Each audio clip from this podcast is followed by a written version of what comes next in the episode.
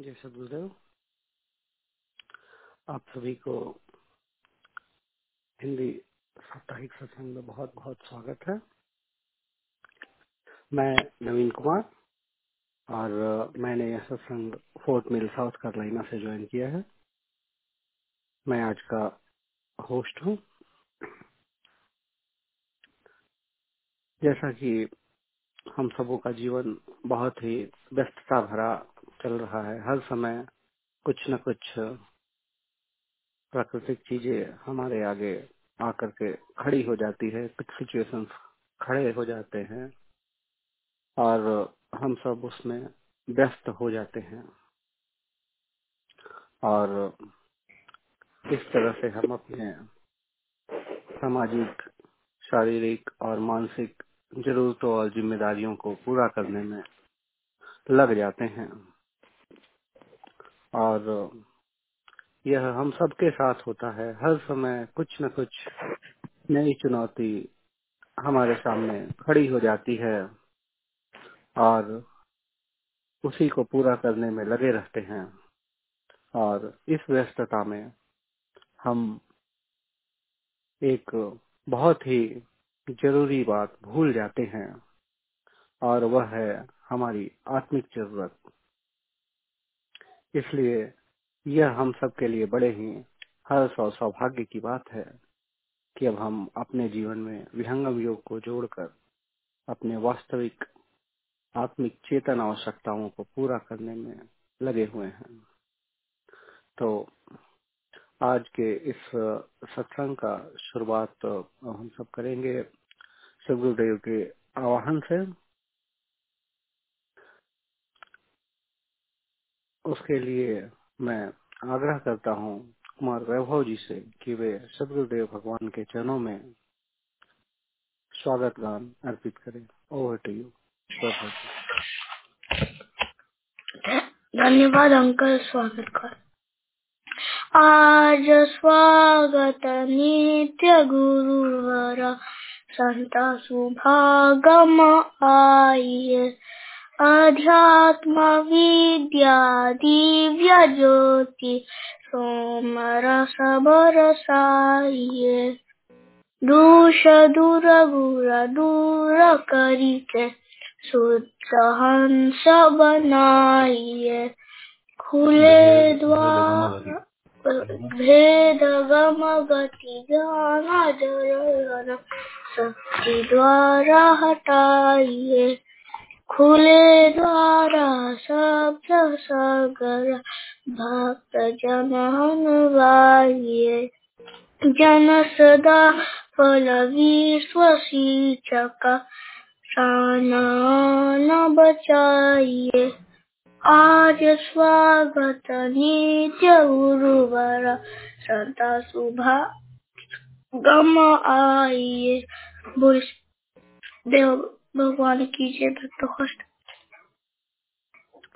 अब हम सभी सदगुरुदेव भगवान की उपस्थिति में उनके चरणों में प्रार्थना करेंगे।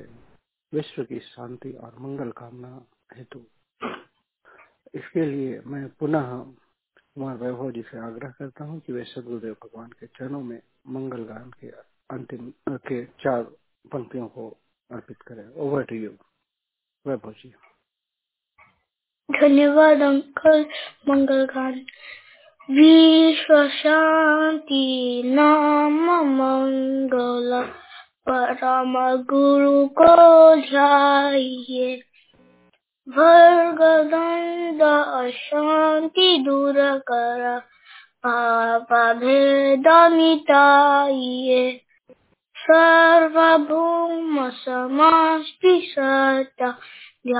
राजा बनाइए। भेष भाषा भाव जग में जन जन पर दर्शाइए समृद्धि, सुख, शांति धरातल स्वर्ग भूमि बनाइए। विश्व शिक्षक, जन सदा फल। नीति सर अपनाइए विश्व शांति नाम मंगल परम गुरु को जाइए भगवान की जय। बैक टू फ़र्स्ट आपका बहुत बहुत धन्यवाद जी अमर वाणी में गुरुदेव भगवान का आह्वान किया तथा उनकी उपस्थिति में विश्व की शांति के लिए मंगल कामना भी की। जैसा कि अभी तक हम सब पिछले सप्ताह में हाँ जय श्री गुरुदेव नवीन जी आपकी आवाज़ बहुत धीरे है पता नहीं चल रहा है। Okay okay. आ, अभी ठीक है? जी अभी अभी भी ठीक ठीक है। ओके तो जैसा कि हम सभी पिछले सत्संग में चर्चा कर रहे हैं मन के बारे में। मन क्या है? मन कैसे कार्य करता है? मन को अपने अनुसार कैसे काम में लाया जाए? फिर आगे चलकर हमने पिछले सत्संग में चर्चा की कि नित्य क्या है? अनित्य क्या है? वैसे ही इस डिस्कशन को आज फिर आगे बढ़ाएँगे और आज पुनः हम सब इसी में आगे बढ़ेंगे और इसमें आज हम आगे बढ़ के आत्मा के बारे में थोड़ी चर्चा करेंगे। तो इसके लिए अगर किसी को कोई भी प्रश्न कहीं पे भी हो तो वे अपने प्रश्न रख सकते हैं, उसके लिए आपको समय दिया जाएगा। तो तब तक के लिए अभी हम क्वेश्चन आयर सेशन में चलते हैं। और आज के हमारे जो अतिथि हैं, वे हैं आनंद आप्टे जी और निरंजन जी। आनंद जी ने यह सत्संग नॉर्थ कैरोलिना से ज्वाइन किया है और निरंजन जी ने अटलांटा से।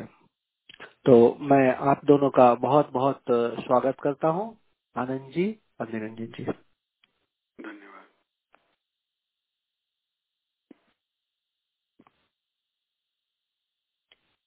जी। आनंद जी आप लाइन पे हैं? हाँ। जय सदगुरुदेव जी। जी आनंद जी अ, आज का हमारा प्रश्न जो है, वो पहला प्रश्न है कि अगर हम चेतन हैं, जैसा कि हमने हम चेतन के बारे में भी थोड़ी चर्चा की थी तो इसी पे अगला प्रश्न आता है कि अगर हम चेतन हैं तो फिर यह जड़ शरीर कैसे प्राप्त हुआ? हम बेसिकली आत्मा तो चेतन है तो फिर यह जड़ शरीर प्राप्त कैसे हुआ? कृपया आप इस प्रश्न को लें और बताएँ। जय सदगुरुदेव, धन्यवाद। सदगुरु के चरणों में कोटि कोटि नमन जो शरीर आत्मा को प्राप्त हुआ है, उसको प्राप्त करने के लिए हमें पहले ये देखते हैं कि आत्मा की क्या अवस्थाएँ होती हैं। और जो अभी हम स्थूल शरीर देख रहे हैं, ये एक आत्मा की अवस्था है। तो आत्मा की छह अवस्थाएँ होती हैं और जिसे देह भी कहते हैं तो जो परम अवस्था है, वो है हंस देह, उसके बाद कैवल्य देह, महाकारण देह, कारण देह, सूक्ष्म देह और स्थूल देह। तो ये छह अवस्थाएँ होती हैं। तो अब संक्षिप्त में देखते हैं, इन छह अवस्थाओं का क्या अर्थ है और क्रमशः किस प्रकार आत्मा, जो उच्च स्थिति है, हंस देह, उससे किस प्रकार यह स्थूल देह में आती है? तो जैसा मैंने कहा कि हंस देह यानी उच्च स्थिति है तो आत्मा परमात्मा के सानिध्य में रहकर परमानंद का भोग करती रहती है और एक रूप होने की उसमें स्थिति रहती है। लेकिन फिर भी वह एक रूप न रहकर लोह अग्निवत दोनों का अस्तित्व अलग रह, अलग रहता रहते हुए वो आनंद का भोग करता है आत्मा। वो हंस देह की स्थिति है। लेकिन उस स्थिति में अगर आत्मा को अज्ञान या भ्रम के कारण यह मन, यह उसमें भाव आता है अहम ब्रह्मास्मि का भाव आता है, मैं ब्रह्मा हूँ, जब यह भाव आता है, तब वह परमात्मा के अमृत पान को छोड़कर वह प्रकृति में आने के उसमें उसमें जो भाव स्वयं, मैं ब्रह्मा हूँ, ये भाव आने पर वह कैवल्य देह की स्थिति में आता है। और इस भाव को लेकर प्रकृति में आनंद प्राप्ति के लिए जब जाने की दृढ़ इच्छा निर्माण होती है तो वह महाकारण देह की स्थिति में आता है। जब प्रकृति में उसके आगे उसका संबंध प्रकृति से आता है तो वह कारण देह में प्रवेश करता है और और अधिक पतन होने पर वह सूक्ष्म देह में प्रवेश करता है। सूक्ष्म देह में आने पर उसके साथ 19 तत्व जुड़ जाते हैं और वह जो हम शरीर, प्राकृतिक शरीर देखते हैं, इस शरीर में प्रवेश करके वह स्थूल स्थूल देह में, देह की स्थिति में आता है।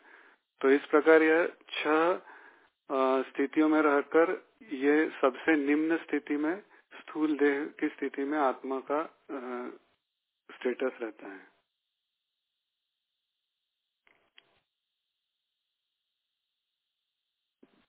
जी। आपका बहुत बहुत धन्यवाद आनंद जी। आपने बड़े ही गहराई से इस प्रश्न को लिया और आत्मा के छह देहों के बारे में बतलाया।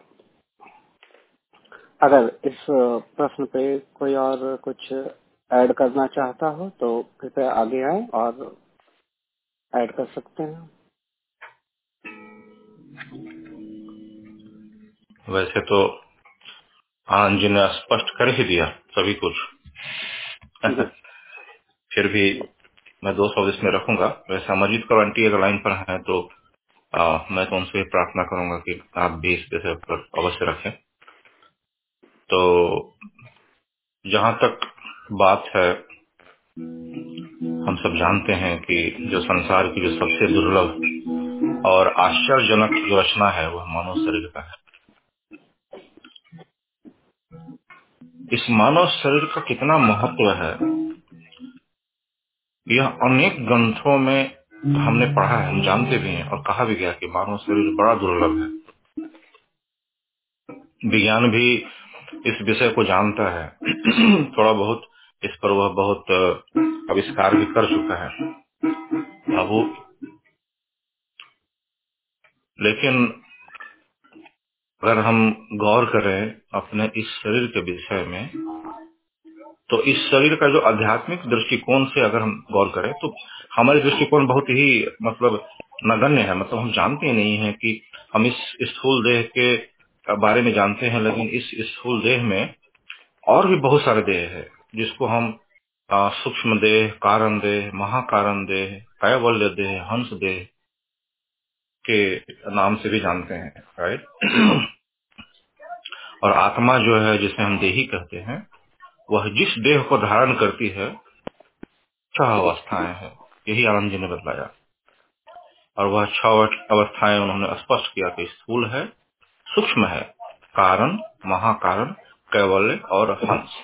अर्थात, इसी को अगर हम उल्टा कर दे तो इसी माध्यम से यह आत्मा जो है, यह स्थूल शरीर को धारण करता है। वह पहले हंस स्वरूप में होता है, उसके बाद कैवल्य, महाकारण, कारण, सूक्ष्म और फिर यह स्थूल शरीर में वापस आ जाता है। तो इसके बाद जो है स्वामी जी ने कहा है कि इसमें जो तीन देह है, जिसको हम लोग स्थूल सूक्ष्म और कारण, जिसको कि प्राकृतिक देह भी कहते हैं, और तीन देह ऐसा है जो अप्राकृतिक है, जिसे स्वामी जी ने कहा महाकारण, कैवल्य और हंस। यह भी भेद बताया स्वामी जी ने।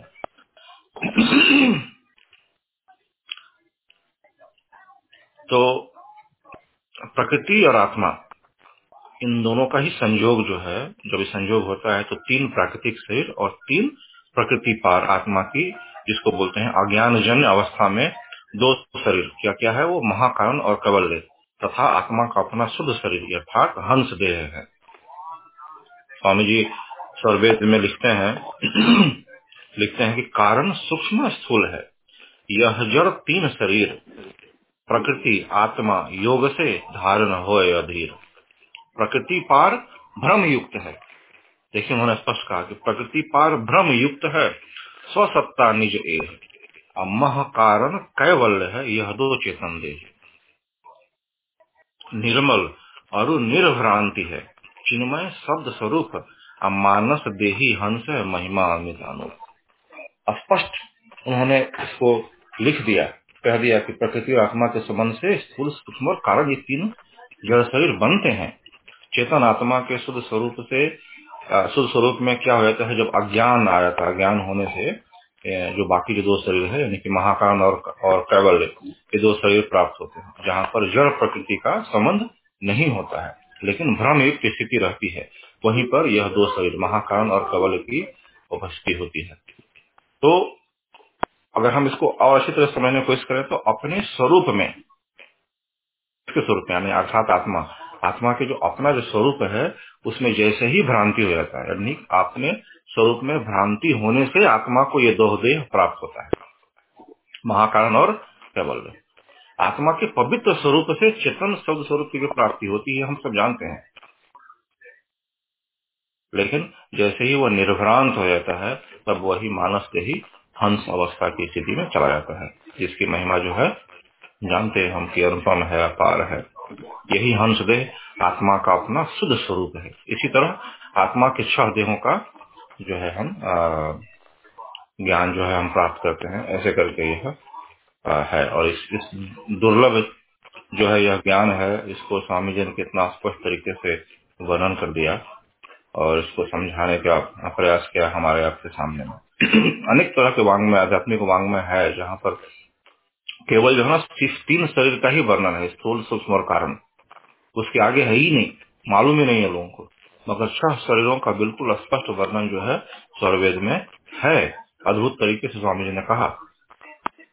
स्वामी जी ने एक जगह यह भी लिखा कि उत्पन्न रज बीर से अन्न, जल, वायु, पाल सठ विकार, अस्थूल मर जरा, युवा, तन, बाल। अब पंच प्राण, दस इंद्रिया अंत प्राण मिलाए यह तो सूक्ष्म देह है। देखिए, सूक्ष्म देह की वर्णन की व्याख्या क्या कर रही है? यह तो सूक्ष्म देह है। कौन सा?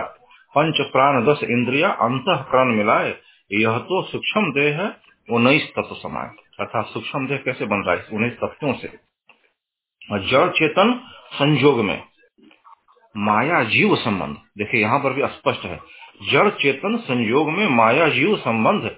यौगिक कारण देह है। कारण देह कैसे बना? यौगिक है यह। जड़ और माया के यह जो है माया जीव जो जड़ और चेतन का संयुक्त से जड़ फंदा जीव बंध ऐसे करके स्पष्ट स्वामी जी ने स्वरवेद में लिख करके इस बात को समझाने का प्रयास किया है। इसको बड़े अच्छे तरीके से आनंद जी ने रखा। हम सबके समक्ष तो नवीन जी, अब आपको वापस। जी, बिल्कुल। आपने इस प्रश्न पे और भी बहुत ही डिटेल में हम सबको बताया। आपका बहुत बहुत धन्यवाद निरंजन जी। अगर अमरजीत कौर आंटी जी इस पे कुछ और ऐड करना चाहती हैं तो कृपया हम सबको मार्गदर्शित करें।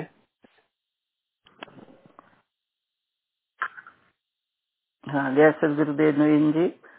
सब तो स्पष्ट हो ही चुका है तो हम और कुछ नहीं बोलेंगे इसके बारे में। जी जी बिल्कुल आंटी जी। तो आज का हमारा दूसरा प्रश्न है कि जैसा कि अभी हम सबने छह शरीर के बारे में जाना तो इसी पे दूसरा प्रश्न आता है कि जैसे हम ऊपर से, हंस अवस्था से नीचे आते आते इस इस मानव शरीर में आ गए। तो अब इस मानव शरीर से पुनः हम वापस उस हंस अवस्था को कैसे प्राप्त कर सकते हैं? इसके लिए मैं पुनः आनंद जी से आग्रह करूँगा कि वे इस प्रश्न को लें। आनंद जी। जय सदगुरु धन्यवाद नवीन जी। आ, हम शुरू से यह सुनते आए हैं कि जो भी भोग हैं वो इस इस जन्म में इस शरीर के साथ समाप्त हो जाएँगे और मृत्यु पर मुक्ति होगी। लेकिन आ, हमारे इस ज्ञान के कारण हमको ये समझ में आता है कि जैसे इस दोहे में स्वामी जी कहते हैं योगी सहज समाधि में जीवन मुक्ति पद पाए मरण मुक्ति आशा नहीं, मरण करम दुख धाय। योगी सहज समाधि द्वारा जीवन मुक्ति अवस्था को प्राप्त करता है। मरने के पश्चात मुक्ति की आशा व्यर्थ है। मृत्यु पश्चात कर्मानुसार जन्म होता है, मुक्ति नहीं। तो जब तक यह जन्म है, तब तक हम कर्म करते रहते हैं, उसके भोग भोगते रहते हैं और मृत्यु पश्चात हम पुनः जन्म लेके अपने कर्मों के अनुसार जन्म लेकर पुनः उसी चक्र में फंसे रहते हैं। तो यह चक्र तब तक चलता रहता है जब तक हमें सदगुरु की प्राप्ति, सदगुरु की कृपा, सदगुरु का मार्गदर्शन प्राप्त नहीं होता। तब तक हम इसी चक्र में फंसे रहते हैं और सदगुरु का मार्गदर्शन प्राप्त होने पर ही क्रमशः जिस प्रकार हमारा हंस देह से स्थूल देह तक पतन हुआ है उसी प्रकार सदगुरु के मार्गदर्शन में हम स्थूल शरीर से हमारी यात्रा पुनः हंस देह की तरफ़ शुरू होती है। तो ये एक जन्म की यात्रा नहीं है, यह यात्रा कई जन्मों तक चल सकती है, लेकिन एक बार साधक इस मार्ग पर चलने लगे तो वह गुरु कृपा से उसी पर निरंतर प्रगति करता हुआ अंत में हंस देह को प्राप्त करता है। धन्यवाद। धन्यवाद आनंद जी। आ, मैं आ, एक बार पुनः आंटी जी से अमरजीत और आंटी जी से आग्रह करूँगा कि अगर वे इस प्रश्न को लें और इसमें और थोड़ा विस्तार पूर्वक बताएँ।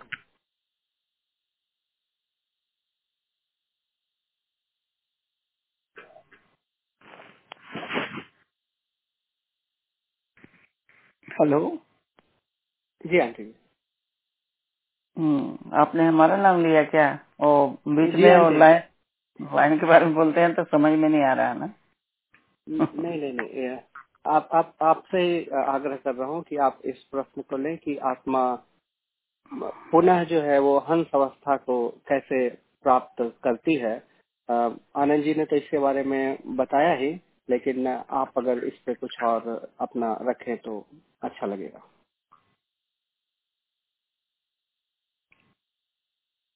और ऐसा है कि आनंद जी ने तो वो रास्ता दिखा ही दिया है, बता दिया है कि कैसे ये आत्मा जो है वहाँ पुनः हंस अवस्था को प्राप्त कर सकती है। तो वही बात है, सदगुरु का ज्ञान है तो जो जीव जीवात्माएँ सदगुरु की शरण में पहुँच जाती है तो वही उनके ज्ञान के, उनके उपदेश को अपने जीवन में धारण करके, उनके आदेश के अनुसार अपने जीवन को बनाते हैं, अपने जीवन को चलाते हैं तो अवश्य।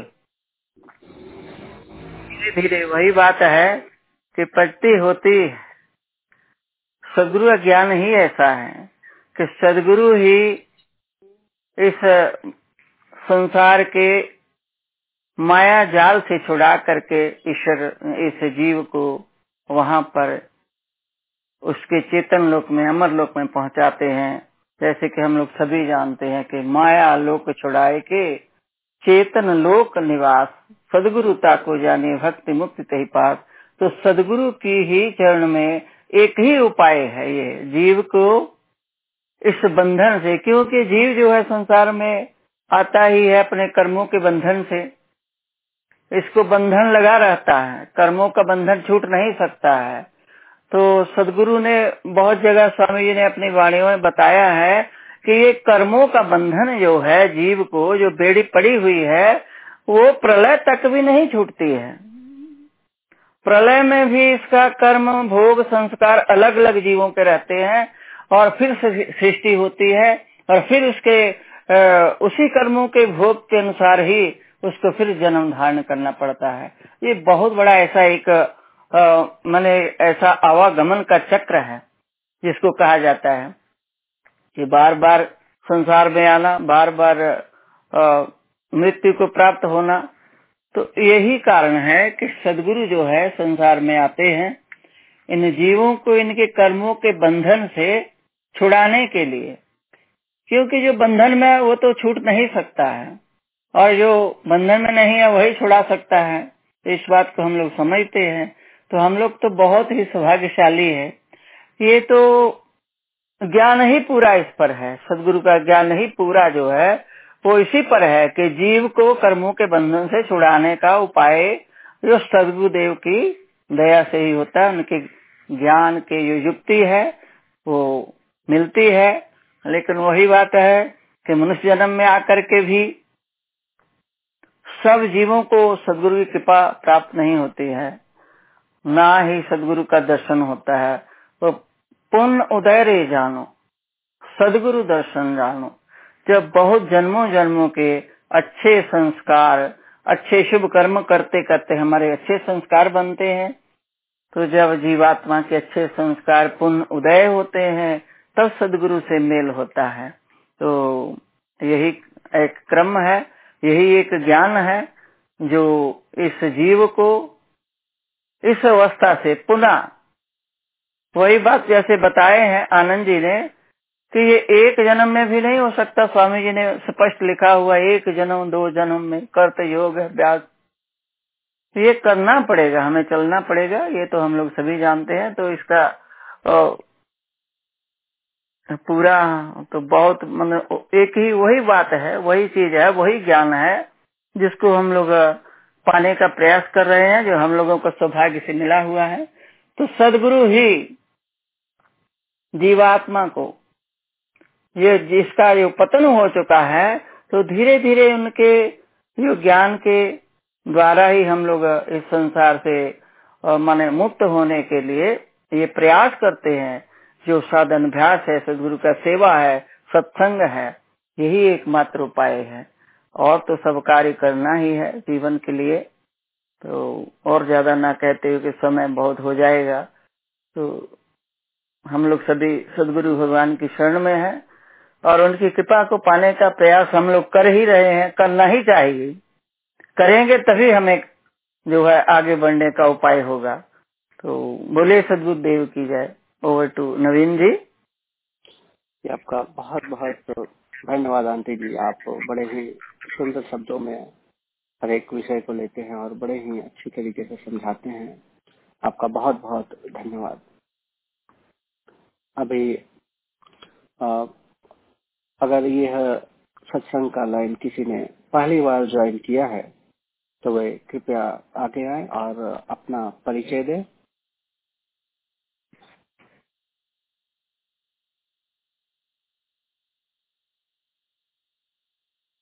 ओके तो अभी हम सब चलते हैं इसी के क्वेश्चन आयर सेक्शन के ही दूसरे क्रम में। अगर किसी को कोई भी प्रश्न हो, कोई भी जिज्ञासा हो तो वे आगे आए और रख सकते हैं अपने प्रश्न को। यह फ्लोर अभी सबके लिए खुला है।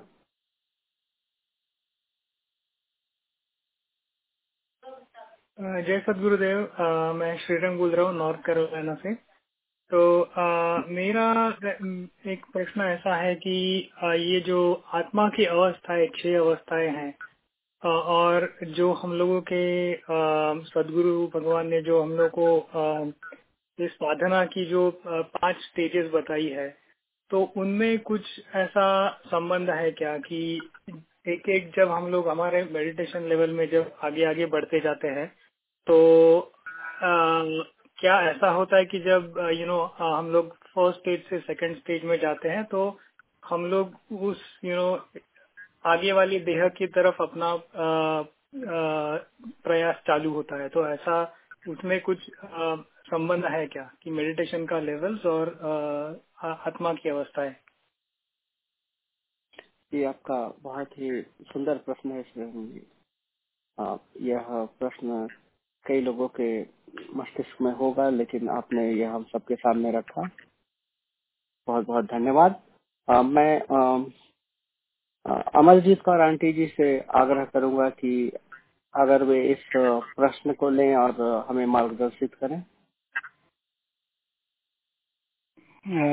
ऐसा कि ये प्रश्न है तो जी हाँ वही तो अवस्थाएँ हैं और क्या है? यही अवस्था होती है कि हमारा जब पहली अवस्था जब हम लोग संसार में, हमारा मन जो है, हमारी चेतना संसार में ही लगे रहते हैं तो जब हम लोग सदगुरु का ज्ञान ले लेते हैं तो उस पर चलने लगते हैं, अभ्यास करने लगते हैं तो धीरे धीरे हमारी अचेतना, हमारी जो है, वो संसार से यानी पहले तो जो मन ही है, हमारी चेतना को लेकर के संसार में दौड़ाता है तो धीरे धीरे जब हमारा मन कंट्रोल होने लगता है, हमारे वश में होने लगता है तो आगे का अवस्था जब हम लोग को भूमि मिलती है, ज्ञान मिलता है तो उसका मतलब यही है कि हमारा आत्मिक उन्नति हो रही है। तो आत्मा की अवस्था हमारी बदल रही है, यही मतलब है। और तो कुछ ऐसा नहीं है कि हाँ भाई, इसके ऊपर में कुछ ऐसा मैंने कुछ चढ़ा हुआ है जो उतर जाता है, ऐसी बात नहीं, ये प्रकृति का आवरण ही है। उसी को कहते हैं कि अवस्थाएँ। प्रकृति के आवरण छूटते जाते हैं और धीरे धीरे जो है, वो हमारी जो शुद्ध अवस्था है, वो तभी प्राप्त होती है जो अंतिम अवस्था हो जाती है। हमारी यहाँ पर आत्मा का हमने स्वरूप जो है, हमें शुद्ध स्वरूप प्राप्त हो जाता है। तो वही है जो हम लोग, उसका संबंध है मेडिटेशन से संबंध है। इसीलिए ध्यान जिसको कहते हैं, साधन कहते हैं, अभ्यास कर लें, कुछ भी कह लें जो हम लोग को दिया जाता है। इसीलिए दिया जाता है कि हमारी चेतना जो है संसार में फंसी हुई। तो प्रकृति का ही हमारे ऊपर में आवरण लगा हुआ है। तो उसी आवरण को छुड़ाने के लिए, काटने के लिए बंधन को सदगुरु का ज्ञान है जो हमें ये उपदेश दिया जाता है कि साधन अभ्यास करें, बैठे तो हमारी चेतना धीरे धीरे जो है हमारी अंतर्मुख होने लगती है। तो वही हमारी अवस्था, उन्नति की ओर जा रही है। तो इसी तरह से आत्मा की अवस्थाएँ जो है, वो बदलती हैं तो उसी को कहा जाता है। ये इसका संबंध है मेडिटेशन से। तो यही हमारी अवस्था का संबंध है कि हम लोग अपने भी समझ सकते हैं इस बात को। अपने ही हम ज़्यादा समझते हैं। गुरु तो सदगुरु केवल समझते हैं आपके अंतर की अवस्था को, और हम आप भी समझते हैं। हम भी समझते हैं कि हमारी चेतना कितनी संसार में लगी हुई और कितनी अंतर मन मुख हो रही है। ये इस ज्ञान से संबंध है इसका। जय सदगुरुदेव। जी बहुत बहुत धन्यवाद आंटी जी। आपने बड़े ही अच्छे तरीके से इस प्रश्न को लिया। और इसके बीच में जो संबंध है, वो भी बताया। आपका बहुत बहुत धन्यवाद अगर इस पे कोई और कुछ अपना मत रखना चाहते हैं, निरंजन जी अगर आप इस पे कुछ और ऐड करना चाहते हैं?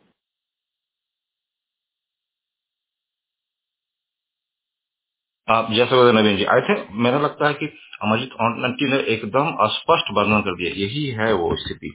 इसमें और ज़्यादा कुछ जोड़ने की ज़रूरत नहीं है मुझे।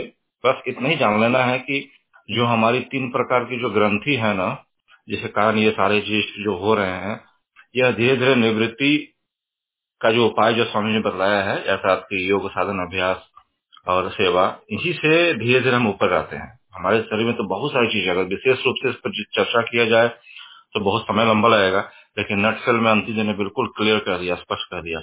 पाँच, हमारे पास पाँच महाभूत है, पाँच तत्व है है ना, पृथ्वी है जलवायु अग्नि, बहुत सारी चीज़ें हैं, पाँच ज्ञान इंद्रिया है, पाँच कर्म इंद्रिया है, अंतकरण है, सारी चीज़ों को स्पष्ट करना पड़ेगा।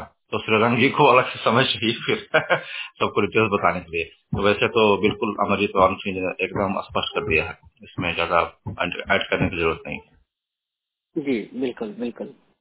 आंटी जी कोई भी प्रश्न बहुत ही अच्छे तरीके से लेती हैं और बड़े ही सरल भाषा में उसको बता देती है हम सबके समझ जी। तो आ, चलते हैं आगे अब सब। तो अगर किसी के आ, आ, पहले श्रीरंगी आपको यह प्रश्न का उत्तर मिल गया या आपको और भी क्लैरिफिकेशन चाहिए? नहीं आई थिंक मेरे को मेरे प्रश्न का उत्तर मिल गया है। So thank you Amarjeet Kaur aunty ji और uh, निरंजन जी आप आपने बड़ी अच्छी तरीके से समझाया।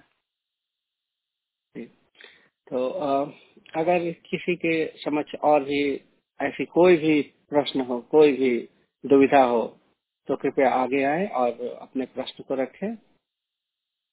इसमें हम सब एक दूसरे के माध्यम से ही सीखते हैं।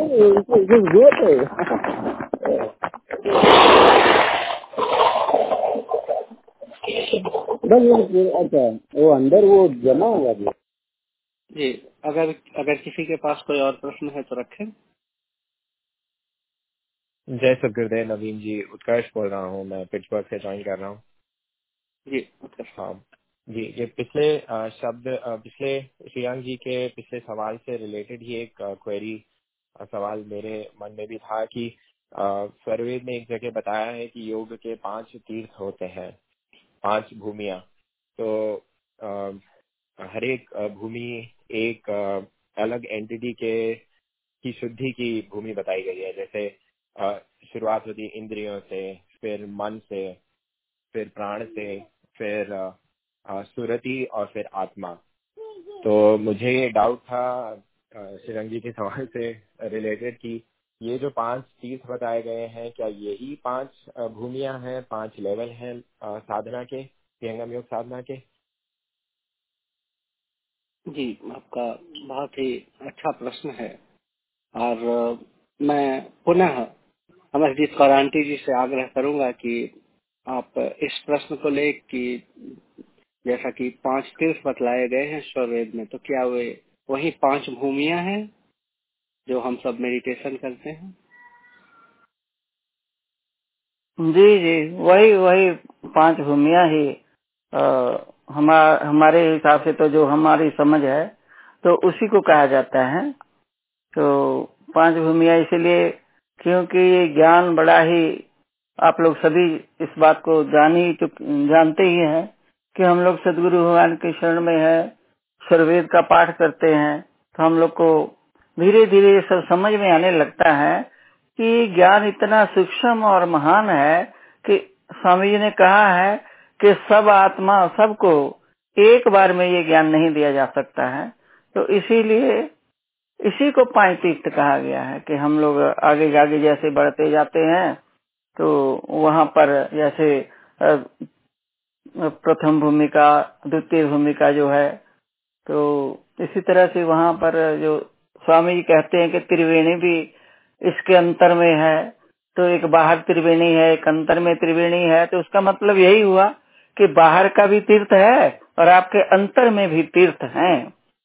तो इस बात पर हम लोग समझते हैं कि वही भूमि है जो हम लोग को उसका ज्ञान होता है और दूसरा भूमि में जैसे कहा जाता है तो वहीं पर त्रिवेणी का जब ज्ञान होता है तो वही एक एक तीर्थ ही हो गया। तो वहाँ पर जब आत्मा का स्नान होता है मतलब कि वहाँ पर आत्मा शुद्ध होती है धीरे धीरे इसके प्रति के वर्ण टलने लगते हैं तो ये इसी को तीर्थ समझा जाए। तो हमारे हिसाब से तो और हम चाहते हैं कि हमारे निरंजन जी और विजय जी हो तो और स्पष्ट रूप से बतलाएँ इस बात को। जी, बिल्कुल, आंटी जी। तो आपने तो इसके बारे में ऐसे बतला ही दिया तो फिर भी मैं एक बार निरंजन जी से चाहूँगा कि अगर वे कुछ इस पे रखना चाहें।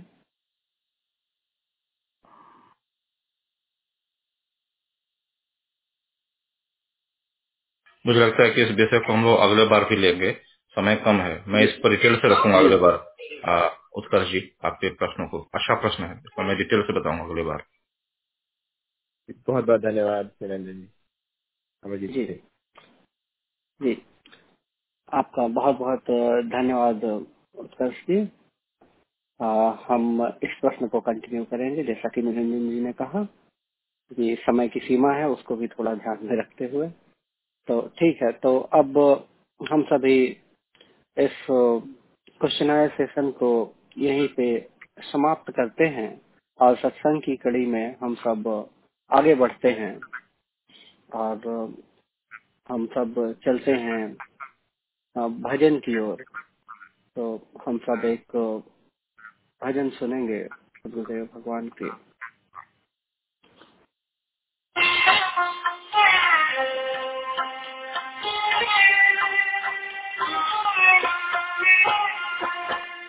कैसे हरि पार प्रभु जी।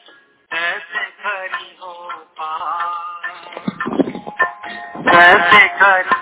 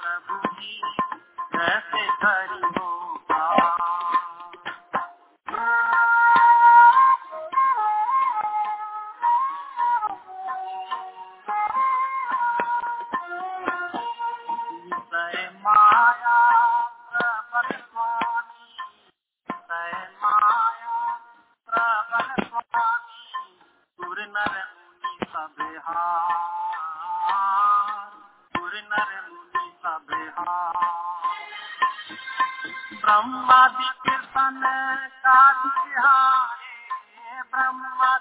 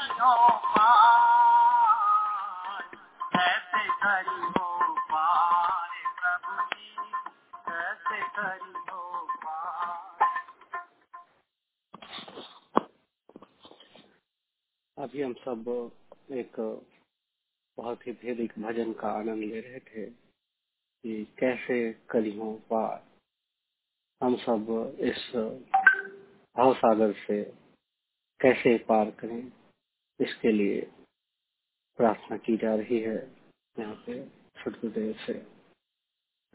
तो हम सब का बेसिक यही है कि हम सबको इस भाव सागर से पार निकलना है।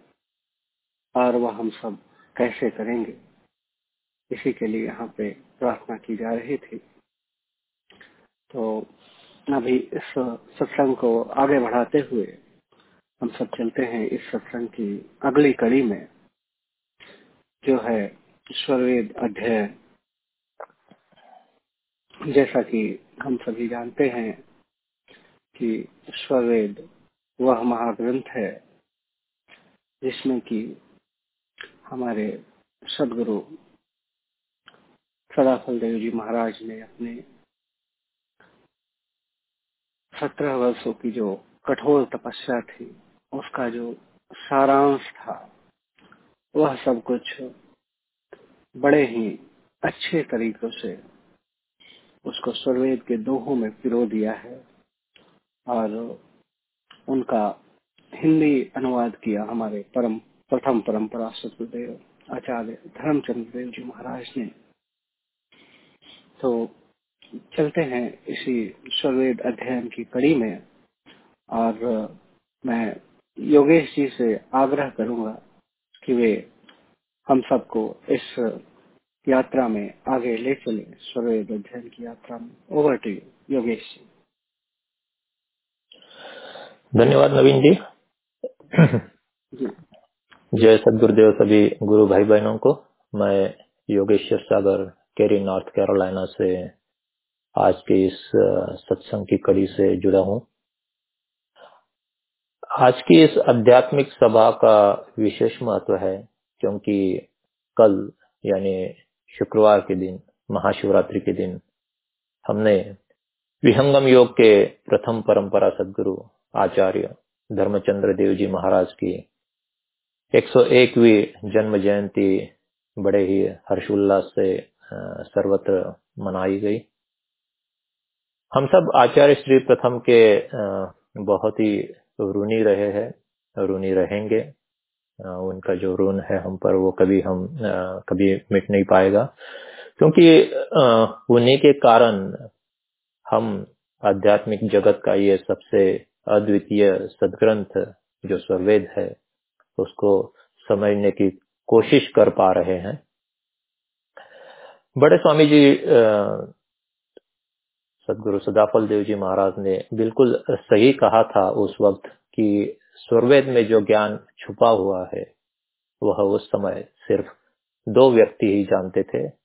एक तो वो स्वयं बड़े स्वामी जी और दूसरे आचार्य श्री प्रथम। आज हम स्वरवेद अध्ययन की ये जो श्रृंखला चला पा रहे हैं, इसका कारण यही है कि आचार्य श्री प्रथम जी ने अपने कार्य, पंद्रह वर्ष के अपने कार्यकाल में इस सूक्ष्मतम गुड़ रहस्य भरे स्वरवेद को, उसके ज्ञान को बहुत ही सहज स्वरूप में, भाष्य के रूप में हमारे सामने रखा है। इसलिए आज के इस स्वरवेद पाठ की शुरुआत करने से पहले मैं आचार्य श्री प्रथम जी के चरणों में कोटि कोटि प्रणाम अर्पण करता हूँ। तो जैसा कि पिछले सप्ताह हमने चर्चा की कि ये जो पूरा विश्व है, इस विश्व में छह प्रकार के ऐसे पदार्थ है, वस्तुएँ है जो कि नित्य है, अनादि है, शाश्वत है, अविनाशी है। और इन्हीं छह पदार्थों का जो है, विस्तार से उनके रूप, उनके गुण, उनके कर्म के बारे में विस्तार से चर्चा इस स्वरवेद महाग्रंथ में स्वामी जी ने की हुई है। वो जो छह पदार्थ है, आगे के स्वरवेद के दोहों में स्वामी जी ने बताया कौन से छह पदार्थ है। वो छह पदार्थों में चार जो पदार्थ है, वो चेतन स्वरूप के है एक जो है वो जड़ पदार्थ है और जबकि आखिरी जो छठा पदार्थ है वो ना ही चेतन, ना ही जड़ है। तो चेतन पदार्थ जो है उसके बारे में आज विस्तार से चर्चा करेंगे। जो एक जड़ जड़ पदार्थ की हमने पिछले सप्ताह चर्चा की थी, वो है प्रकृति, मूल प्रकृति ना कि सृष्टि, बल्कि प्रकृति, जिसे परमाणु या माया भी कहते हैं। और जो जड़ या चेतन दोनों में से नहीं है, वो आखिरी जो नित्य पदार्थ है, वो है काल। उन दोनों के बारे में, प्रकृति और काल के बारे में हमने बड़े ही विस्तार से पिछले सप्ताह चर्चा की थी। अब आगे बढ़ते आज का स्वर्वेद दोहा जो है, दोहा प्रथम मंडल, प्रथम अध्याय का नौवा दोहा। इसमें स्वामी जी कहते हैं एक सकल स्कंभ है, एक चला वनहार बद्ध मुक्त तत्व एक है, एक छोड़ा वनहार तो वो जो चार चेतन पदार्थ है, उस, उसकी चर्चा इस दोहे में स्वामी जी ने की है। पहला जो पदार्थ है, एक सकल अस्कंभ है। अस्कंभ का शब्दार्थ दिया गया है कि जगत को धारण करने वाला नित्य पर ब्रह्म स्कंब स्कंब उसे कहते हैं जिसके आधार पर चीज़ें टिकी हुई है। यहाँ पर स्कंब जो रेफर किया गया है, वो परमात्मा को कहा गया है क्योंकि परमात्मा ही हर चीज़ का, पूरी सृष्टि का, हर नित्य पदार्थ का भी हर चीज़ का जो आधार है, वो शब्द है, वो परब्रह्म है। स्कंब ये शब्द शब्द अथर्व वेद में भी स्कंब सूक्त में आया हुआ है। इसी को हम परब्रह्म कहते हैं। इसी को अलग अलग शब्दों से रेफर किया गया है। जैसे सार शब्द है, भूमा, मायु कशा सत्य नाम। निशब्द परम अक्षर अलग अलग शब्दों से हम परमात्मा को या स्कंभ को जानते हैं। दूसरा जो पदार्थ दूसरा जो चेतन पदार्थ स्वामी जी कहते हैं कि एक चलावनहार चलावनहार चलावनहार ये शब्द जो है, वो अक्षर ब्रह्म को लेकर स्वामी जी ने यहाँ पर कहा है। हमने पिछले सप्ताह देखा कि अक्षर ब्रह्म जो परमात्मा में जब सृष्टि जो है, वो नहीं होती, जब प्रलय हो जाता है, तब अक्षर ब्रह्म का जो स्वरूप है, वो परमात्मा में गुप्त छिपा हुआ होता है, और जब पर ब्रह्म का एक क्षण संकल्प होता है सृष्टि निर्माण करने का, तब जो है, वो अक्षर ब्रह्म परमात्मा से प्रकट होकर जो परमाणु मंडल है जो प्रकृति, मूल प्रकृति है, उसके जो परमाणु, जो कि सत्व, रज और तमोगुण से साम्य अवस्था में स्थित है, उन परमाणुओं में ये अक्षर ब्रह्म, गति या कंप निर्माण करता है और जिससे सृष्टि चल पड़ती है। इसी के लिए अक्षर ब्रह्म को चलावनहार कहकर पुकारा है स्वामी जी ने यहाँ पर। तीसरा जो पदार्थ है, वो है बद्ध मुक्त तत्व बद्ध मुक्त तत्व किसे कहा गया है? यहाँ पर बद्ध मतलब जो बंधन में है, मुक्त जो कि मुक्त स्वरूप से स्वतंत्र है। ऐसा एक तत्व है, ऐसा एक चेतन पदार्थ है जो कभी बंधन में होता है तो कभी मुक्ति का अनुभव लेता है। वही तत्व है जिसे हम जीव या आत्मा कहते हैं। और चौथा जो आखिरी का जो पदार्थ है उसके बारे में स्वामी जी कहते हैं कि छुड़ावनहार। एक जो है वो छुड़ावनहार है। अक्षर ब्रह्म को कहा गया है चलावनहार, जबकि छुड़ावनहार उस नित्य तत्व को कहा गया है जिसे हम जानते हैं नित्य अनादि सदगुरु। नित्यानादि सदगुरुदेव को छोड़ावनहार इसलिए कहा गया है कि क्योंकि सदगुरु तत्व वो है जो त्रितापों से दुखी, जो जीव है, जो आत्माएँ है, जो बंधन में, बंधन से ग्रस्त है, जीव जन्म और मृत्यु के बंधन से ग्रस्त है, उनको छुड़ाने का कार्य नित्यानादि सदगुरु द्वारा होता है। इसलिए उन्हें छुड़ावनहार यहाँ पर कहा गया है। तो हम आ, क्योंकि ये चारों पदार्थ जो चेतन पदार्थ है वो वो बहुत ही महत्वपूर्ण है उनके बारे में अच्छे से समझना काफ़ी ज़रूरी है। देखा जाए तो वे चार ही तत्व ऐसे है कि हर एक तत्व के लिए शायद एक स्वर्वेद पाठ का एक जो एक जो कड़ी है वो हम पूरी तरह से अर्पित कर सकते हैं। लेकिन समय को ध्यान रखते हुए मैं हर तत्व पर थोड़ा सा भाष्य करूँगा। और फिर अगर किसी के पास कोई प्रश्न हो या कोई उस पर और चर्चा करना चाहता है तो हम अगले सत्र में भी उस पर बात कर सकते हैं। तो पर ब्रह्म जैसे कि हमने कहा कि वो क्या है, वो है शब्द वो है आधार वो है स्तंभ। हर वस्तु में हर चाहे वो जड़ वस्तु हो या चेतन वस्तु हो जैसे कि आत्मा में भी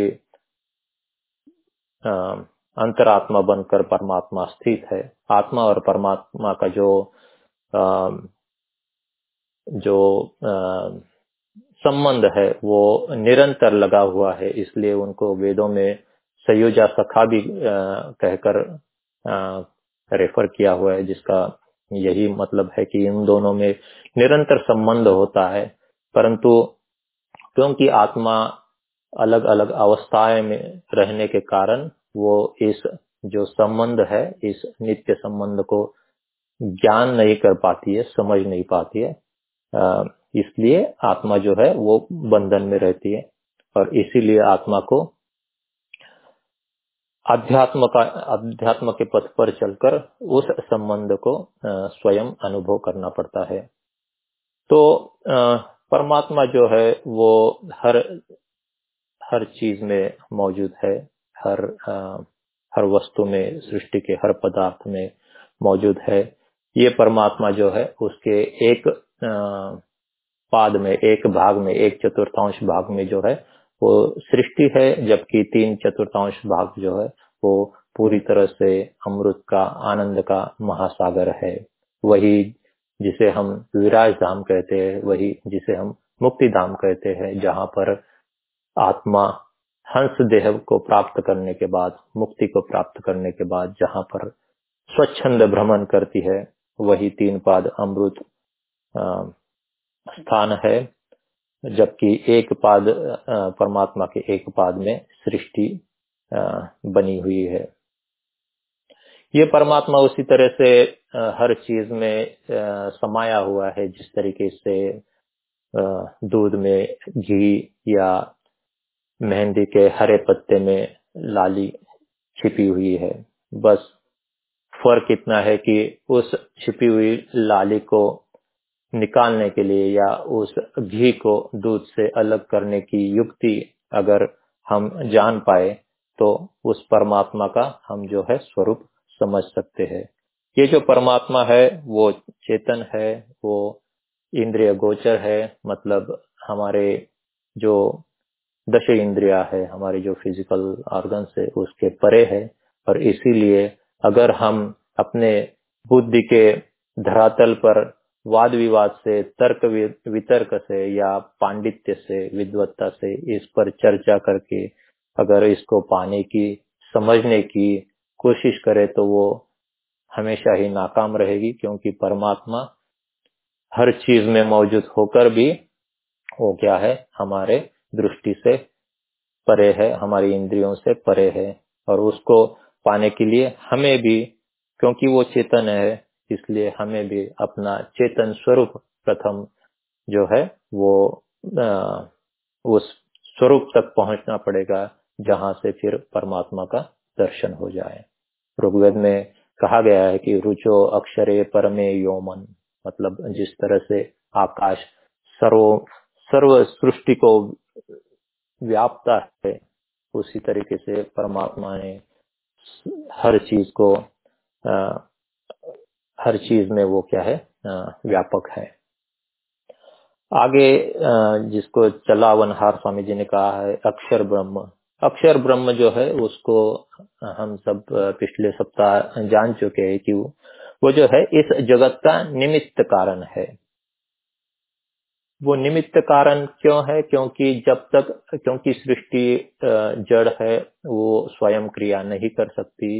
इसलिए जब सृष्टि का निर्माण होना होता है, तब परमात्मा की इक्षण शक्ति के कारण उसकी जो चेतनदार है, वो एक पाद जगत में अक्षर के रूप में प्रकट होती है और वो अक्षर ब्रह्म, जिसका स्वरूप एक कंपमय प्रकाश और ध्वनि है, वो जो है, वो अक्षर जब प्रकट होता है एक पाद में, तब उसके गति से उसकी कंप से प्रकृति से सृष्टि का निर्माण होता है। यही अक्षर ब्रह्म है जो उत्पत्ति, पालन और लय करता है। और अक्षर की सत्ता जो है वो एक पाद में स्थित होती है। तीसरा जो पदार्थ है, आत्मा, हम सब जानते हैं, आज के सत्संग में बहुत ही व्यापक चर्चा हुई, जिसमें आत्मा के छह देहों की चर्चा की गई। हंस देह से पतन होते हुए आत्मा जो है, वो आज जिस अवस्था में हम सब है, शरीर अवस्था में, स्थूल अवस्था में, वो स्थूल अवस्था हम प्राप्त करते जो कि छठी अवस्था है। आत्मा और ब्रह्म, दो अलग चीज़ें है, ब्रह्म से आत्मा अलग है। ब्रह्म का अंश जो कई सारे पिछले हज़ार, दो हज़ार सालों में बुद्धि के धरातल पर विद्वानों ने उपनिषद और वेदों को जानने की कोशिश की और घोषित किया कि ब्रह्म का अंश ही आत्मा है, लेकिन वो सरासर झूठ है। स्वामी जी और आचार्य श्री प्रथम अपने कई सारे लेखों में इस पर काफ़ी विस्तार से चर्चा करके बताते हैं कि आत्मा जो है, वो स्वयं एक नित्य सत्ता है। दो चेतन पदार्थ कभी एक नहीं बन सकते। आत्मा और परमात्मा में, आत्मा और ब्रह्म में फ़र्क ये है कि आत्मा जो है, वो अल्पज्ञ है, परिमित है, परिचिन्न है और एक देशीय है। जिस तरीके से एक कमरे में एक जगह पर दिया जला रहता है और उसका जो प्रकाश है वो पूरे कमरे में छाया हुआ रहता है, उसी प्रकार आत्मा जो एक दिशीय वस्तु है, वो इस शरीर में एक जगह रहकर पूरे देह संगात को प्रकाशित करता है, पूरे देह संगात को उसके चेतनत्व से, उसके चैतन्य स्वरूप से, उसकी चेतन सुरति से सारी इंद्रियों से कार्य करवाता है या इस देह का जो क्रियाकर्म होता है वो उसकी चेतन से होता है। इसीलिए आत्मा को उपनिषदों में कहा गया है कि सतत निरंतरम कर्म फलानी प्राप्त वास आत्मा। तो इसी आत्मा के क्योंकि वो चेतन पदार्थ है इसके अपने स्वयं के गुण है। जब वो सत, शुद्ध स्वरूप में होता है तो उसके तीन गुण बताए गए हैं, इच्छा, ज्ञान और प्रयत्न। किंतु वही आत्मा का जब पतन होते होते वो प्रकृति से उसका संबंध हो जाता है तो और तीन जो गुण है, वो उससे जुड़ जाते हैं, जिसे हम कहते हैं सुख, दुख और द्वेष। यही आत्मा जो है, वो अल्पज्ञ है, जबकि परमात्मा जो है, वो सर्वज्ञानी है। सृष्टि में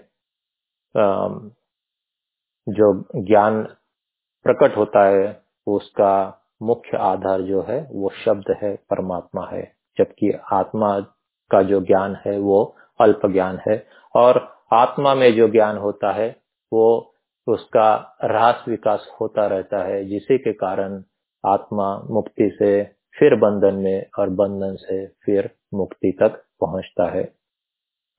इस आत्मा को सृष्टि का साधारण कारण बताया गया है। सृष्टि का जो निर्माण हुआ है, उसके प्रयोजन के पीछे, उसके पीछे दो प्रयोजन हम कह सकते हैं। एक है आत्मा के कर्म और दूसरे है आत्मा के, आत्मा का अपवर्ग मतलब आत्मा का उद्धार।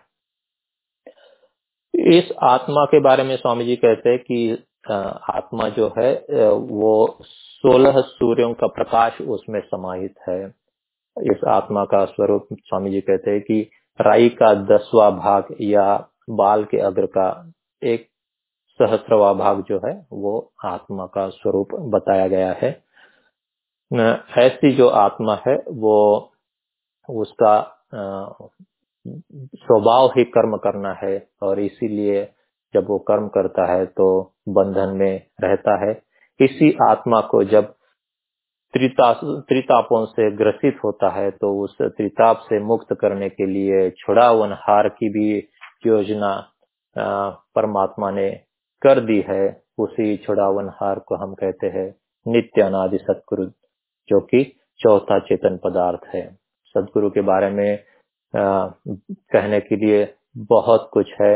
सदगुरुदेव के बारे में आ, स्वामी जी स्वयं आ, बहुत सारे दोहों से इसको रत्न जड़ित किया है स्वरवेद में। दो तीन दोहों से हम नित्यानादि सदगुरु या सदगुरु का स्वरूप क्या होता है ये समझ सकते हैं। स्वामी जी कहते हैं, माया लोक छुड़ाए कर, चेतन लोक निवास सदगुरुता को जानिए, भक्ति मुक्ति ते ही पास। तो सदगुरु किसे जानना चाहिए? आज तो संसार में पद पद पर गुरु, सदगुरु देखने को मिलते हैं, लेकिन सदगुरु की व्याख्या उपनिषदों में, वेदों में, वो की है जिसमें कहते हैं कि सदगुरु वही है जो आत्मा को या जो मानव जाति को, मानव को, किसी व्यक्ति को माया लोक से छुड़ाकर चेतन लोक में निवास करा दे, जो मुक्ति को दिला दे, वही सदगुरु है। और ऐसा सदगुरु जो है वो ब्रह्म स्वरूप है। स्वामी जी कहते हैं, सदगुरु ब्रह्म स्वरूप है, नर स्वरूप के माही, पारस दे जग जीव को कंचन रूप बनाए। तो इसे यहाँ पर सदगुरु को पारस की व्याख्या दी गई है और मानव जो व्यक्ति, जो जीवात्मा है, उसको लोहे के तरह बताया गया है। जिस तरीके से पारस लोहे को कंचन में, सोने में बदल देता है। उसी तरीके से परम सदगुरु तत्व जो है, वो बंधन से पीड़ित आत्मा को मुक्ति दिलाते हैं। लेकिन यहाँ पर एक बात समझना बहुत ही ज़रूरी है कि पारस उसी लोहे को स्वर्ण में बदल देता है, जो लोहा बिल्कुल शुद्ध, शत प्रतिशत शुद्ध होता है। एक जगह स्वामी जी कहते हैं कि अगर पारस और लोहे के बीच एक तरल पर्दा भी अगर आ जाए तो लोहा जो है वो स्वर्ण में उसका बदल नहीं होता, रूपांतर नहीं होता। उसी तरीके से अगर लोहे को, उसी तरीके से अगर आत्मा को हंस देह या मुक्ति चाहिए तो उसमें अशुद्धता बिल्कुल ना हो, तब जो है सदगुरुदेव उस शुद्ध आत्मा को जिसे स्वामी जी हंस कहकर पुकारते हैं उसको तुरंत ही मुक्ति धाम की जो है, पहुँचा देते हैं। अक्सर सदगुरु का महत्व बताते हुए सदगुरु कबीर साहब स्वयं कहते हैं कि हरि से मत तू हेत कर कर हरिजन से हेत। माल मुल्क हरि देत है, हरिजन हरि ही दे आप कितनी भी परमात्मा की प्रार्थना करें परमात्मा सब कुछ आपको जो भौतिक कामना है, आपकी सारी पूरी कर देता है, लेकिन परमात्मा स्वयं को कभी नहीं देता।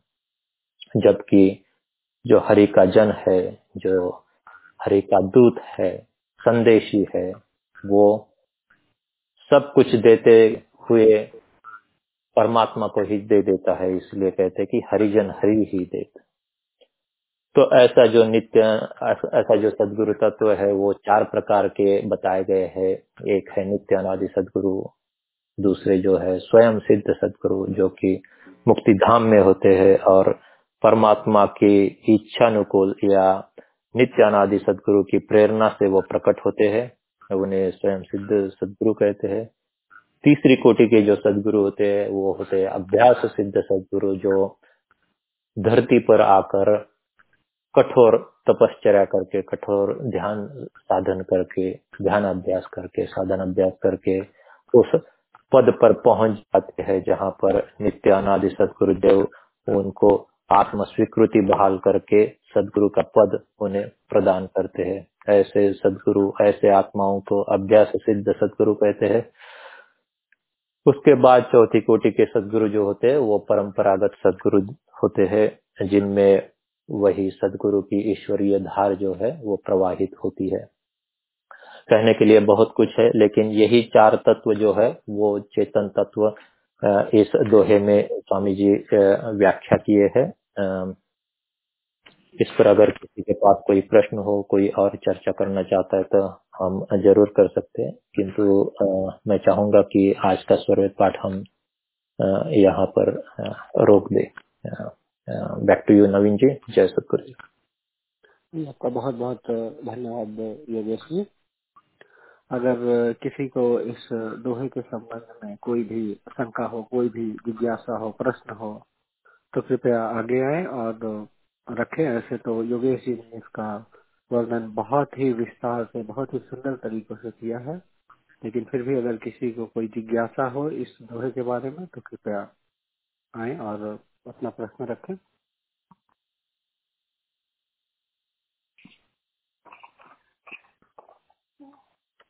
निरंजन जी। हाँ इथका न्यूयॉर्क से उर्वशी बोल रही हूँ जय सतगुरुदेव। तो बहुत ही अच्छा लगा योगेश जी का वर्णन और कई प्रश्न हैं। उन्होंने जो सृष्टि का शुरुआत हुआ है ध्वनि से वो सब अगर उस पे इस सेशन में नहीं अगली बार थोड़ा और डिटेल में बताएँगे तो आ, बहुत हेल्प होगा।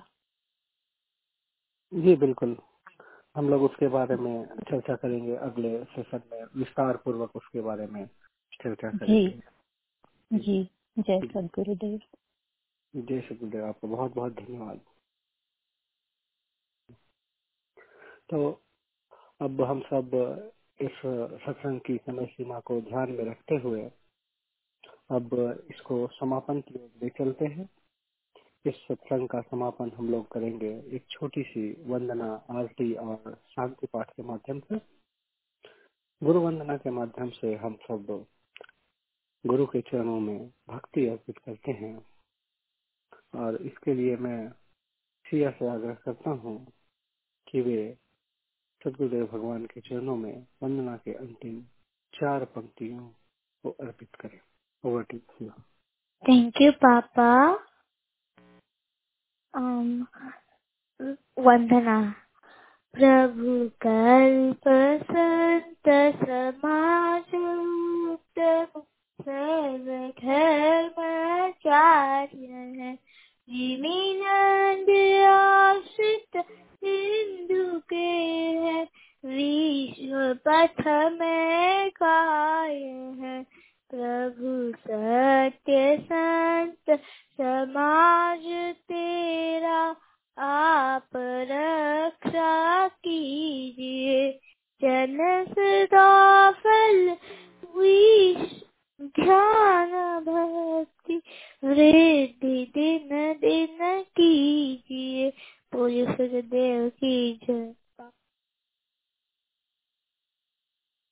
आरती के माध्यम से हम सब संशय को दूर करने की मांग करते हैं और सदगुरुदेव के चरणों में अपने आप को समर्पित करते हैं। मैं पुनः सिया से आग्रह करता हूँ कि वे आरती के अंतिम चार पंक्तियों को सदगुरु के चरणों में अर्पित करें और सभी लोगों से विनम्र निवेदन है कि वे अपने अपने स्थान पर आरती के लिए खड़े हो जाएँ। गति चंद्रमा, सेवक नैन चको, पलक पलक नित कतर है गुरु श्वेत श्वेत में श्वेत है, श्वेत श्वेत में श्वेत। तीन पाद अमृत भरा, श्वेत महान श्वेत। अशित सब शून्य पर, हरे धरा के पार। कहाँ सदा फल घर किया भूल परा संसार बोले सुखदेव की जय। अब हम सब अपने अपने स्थान पे वापस बैठ जाए, और विश्व की शांति एवं मंगल कामना के लिए मैं पुनः सिया से आग्रह करता हूँ कि वे शांति पाठ के अंतिम चार पंक्तियों को सदगुरुदेव के चरणों में अर्पित करें। थैंक यू पापा शांति पाठ हे प्रभु शांति स्वरूप हो शांति शांति में शांति शांति शांति में शांति हो पूर्ण शांति में शांति हे प्रभु शांति प्रदान दूर सर्व शांति सदा फल शांति शांति सुख, शांति। होली सुखदेव की धन्यवाद सिया आपने बड़े ही सुंदर वाणी से सतगुरुदेव के चरणों में वंदना आरती और शांति पाठ को अर्पित किया। और बाकी सभी लोगों जिन्होंने आज के इस सत्संग में बहुत ही बहुमूल्य योगदान दिया, जैसा कि वैभव जी निरंजन जी अमरजीत कौर आंटी जी, आनंद जी, योगेश जी, आप और श्रेयंक जी, आप सबों का बहुत बहुत धन्यवाद और बाकी सभी लोगों जिन्होंने आज के सत्संग में अपना समय दिया, उन सबका बहुत बहुत धन्यवाद और आशा करता हूँ कि हम सब पुनः इसी ब्रिज लाइन पे अगले सैटरडे 9:30 थर्टी एम ईस्टर्न पुनः मिले और आज के जो भी प्रश्न रह गए हैं, वे हम अगले सेशन में लेने के लिए कटिबद्ध हैं। तो तब तक के लिए मैं सदगुरुदेव भगवान के चरणों में प्रार्थना करता हूँ कि आपका दिन मंगलमय हो। जय सदगुरुदेव।